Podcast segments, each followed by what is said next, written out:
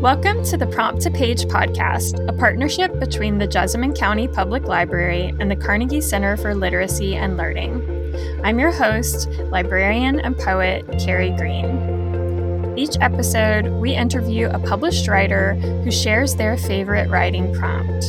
Submit your response to the prompt for a chance to have it read on a future episode of the podcast. Our guest today is Ellen Birkett Morris. Ellen is the author of Lost Girls, winner of the Pencraft Award, and finalist for the Clara Johnson, Ian, and Best Book Awards, and the poetry chapbooks Surrender and Abide. Her work has appeared in Antioch Review, Shenandoah, and South Carolina Review, among other journals. Morris received grants from the Elizabeth George Foundation and Kentucky Foundation for Women, and a fellowship from the Kentucky Arts Council. She holds an MFA from Queens University, Charlotte. Welcome, Ellen, and thanks for joining us. Hi, Carrie. Thanks so much for having me. So, I read in an interview that you first knew you were a writer when you were in your mid 30s. I was wondering if you could talk a little bit about your journey to becoming a writer. Yeah, absolutely. My father was a writer, so I saw writers and saw what that looked like. And, really, as a kid, it looked very boring to me. He was just sitting at a computer while I was able to run around and do whatever I wanted. But what it meant was that there were stories in our house, and he read to us a lot.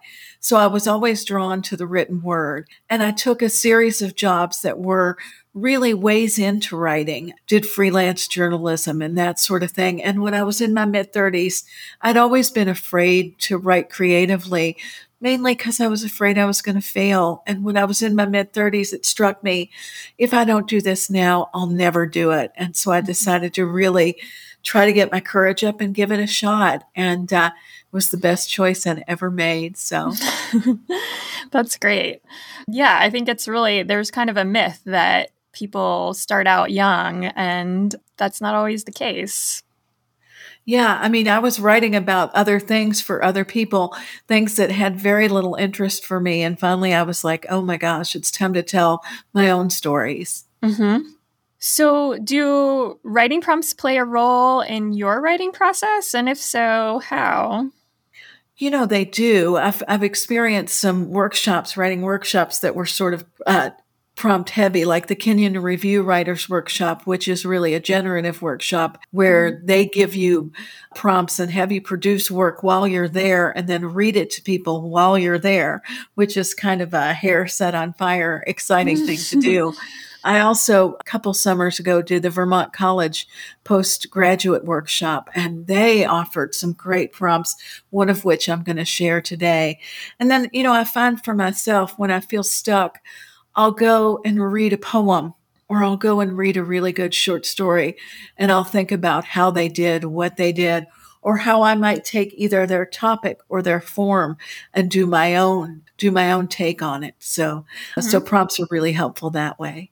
And I know you write in multiple genres and you use them equally across different genres. Yeah, yeah, I would say that I do. In fact, today I brought not not one but three prompts um, to, for people.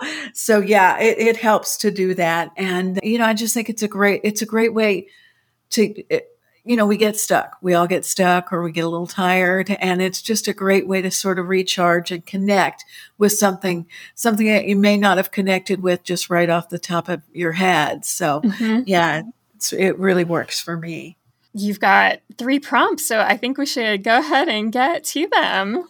All right. The first one is a poetry prompt, and this came from that Vermont College workshop. And, and it just struck me. It's just so melancholy and so real. And it is, if I could write you a happier ending, I would. And I, and I myself used it as the last line of a poem you know i thought okay. boy if you end on that note boom there we are so yeah uh, that's that's the poetry one so there's a lot of different ways you could take that prompt like as you took it as the last line but you could also maybe use it as a first line or you could just try and rewrite an ending that you've that you've already written. Absolutely. Yeah. There there's so much possibility there. And and that's what I loved about it. It just struck me there are so many ways to go. Mm-hmm. Okay, you want to? Sure, sure. I've got a short story prompt, and okay. and this is something a friend of mine was talking about taking the Kenyon workshop and working with the writer Nancy Zafris, who passed away I believe last year, sadly. And so she said that Nancy talked about, you know, in stories, you give a detail, you repeat a detail, and you deepen the detail as you go along. And so I thought about this in reference to a story of my own that I wrote called Bottle Tree Blues. And so, you know, a prompt for for somebody might be to come up with an image or object, mention it, give it give it context, repeat it, deepen it. And in Bottle Tree Blues, this girl's grandmother, she her parents leave her with her grandmother and she's very sad. And the grandmother to cheer the girl up creates a bottle tree. She takes mm-hmm. colored bottles and puts them on the end of a tree. And she says, Listen to the sound. And you can hear the wind making the bottles howl. And she said, That's the sound of the wind carrying your sadness away. So it's planted. It's repeated later. She shows her her alcoholic boyfriend this bottle tree, and he says, Oh, that's just an old wives' tale. Then later, she's pregnant. She sees him with another woman. They're on the verge of breaking up. She comes home, and he has placed all the bottles of alcohol on the branches of the bottle tree, but as a testament to say he's giving up that life in favor of life with her.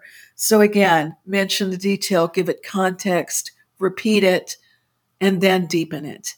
So I thought that, and again, it's just a great way to get something specific, some object or some ritual in a story and, and use it as a springboard. I think it really mm-hmm. helps me, um, helps me find creative ways to answer the question of who are these people and what are they struggling with and where will they end up? And that visual depiction of that bottle with those bottles of Jim Beam and other things hanging off of it, I thought was really powerful mm-hmm. as a way to end the story. So thank you, Nancy Zafris. that also reminds me of Sarah Combs was on last month, and her prompt was to write down an emotion and an object to use as anchors as you're yeah. writing which that sounds very similar to that it's just you have a, you're extending it a little bit right right yeah yeah i i i do think i you know i think that we stories are so challenging that we need these things to anchor ourselves and in fact these objects and things play that same role in our lives. We, I could look mm-hmm. around this room and find objects that have stories and meaning and, and that I've carried through from one point in my life to another point in my life. And, and so, yeah, I really am attracted to those kinds of prompts as a way to tell a story. Mm-hmm. Okay, and then I think you have a food related writing Yeah, yeah. And and I share this. I'm teaching a class at the Carnegie on December 7th called Savoring Your Words, Writing Your Food Traditions. And it'll be December 7th from 6 to 8. It's going to be online, so you can join it from your own kitchen counter if you need to. And and so this food prompt deals with sense and metaphor.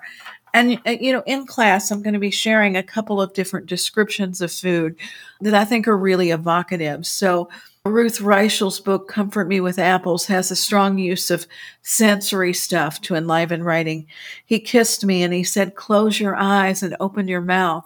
I sniffed the air. It smelled like a cross between violets and berries with just a touch of citrus. My mouth closed around something small and quite soft, the size of a grape with, but with a scratchy surface. Do you like it? He asked anxious, anxiously. I tasted spring. There, Fraises des Bois from France. I probably slaughtered the French pronunciation. But that was an example of a piece of writing that touched on all of the senses to, to cover that experience of somebody placing a raspberry in her mouth. We've also got Jane and Michael Stern, who, who did the column Roadfood for a very long time, who described an apple pie. And they'd say the crust is as crunchy as a butter cookie, so brittle it crackles audibly when you press it with your fork Grains of cinnamon sugar bounce off the surface as it shatters. The bottom crust is softer than the top, but browned and still breakable. Inside is a dense apple pack of firm Idared crescents bound in a syrupy juice.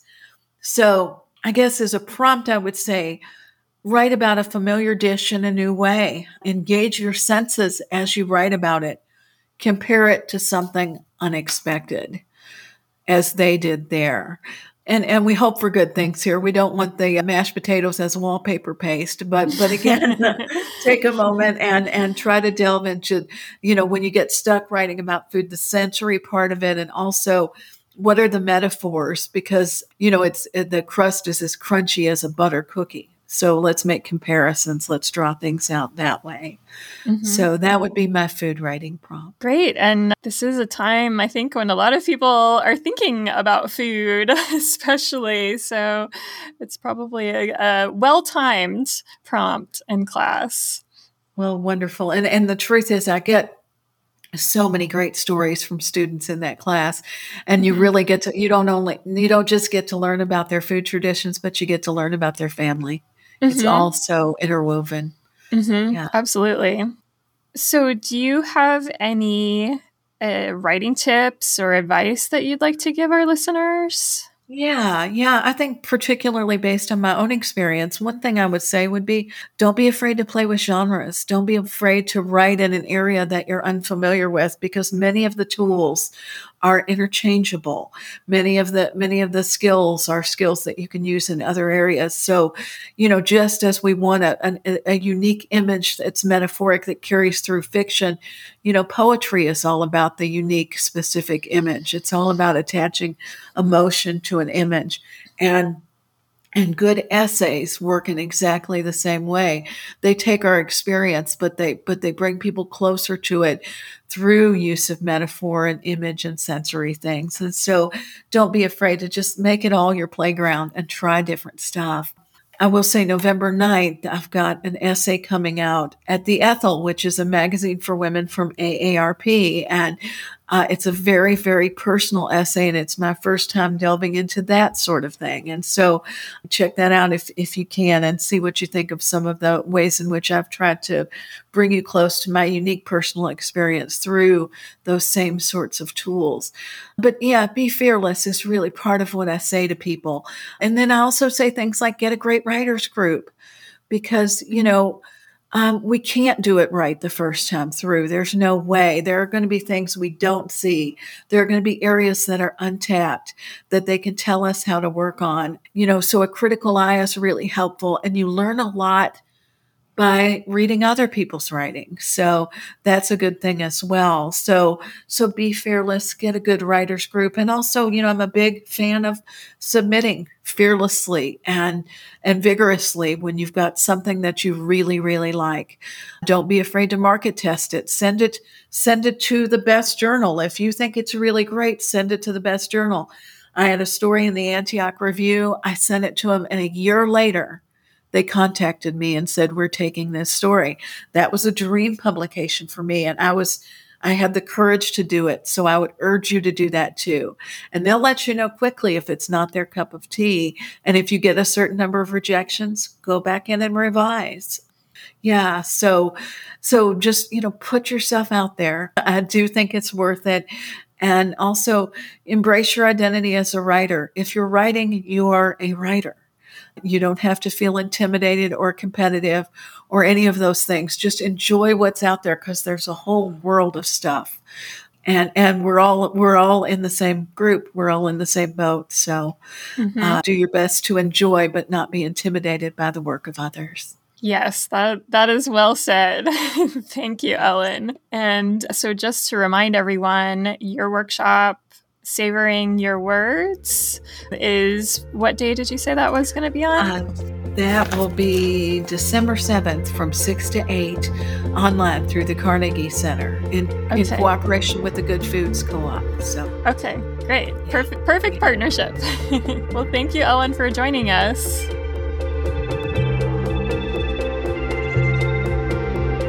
Thanks for listening to the Prompt to Page podcast. To submit your response to Ellen's prompts, visit us at jesspublib.org forward slash prompt hyphen to hyphen page.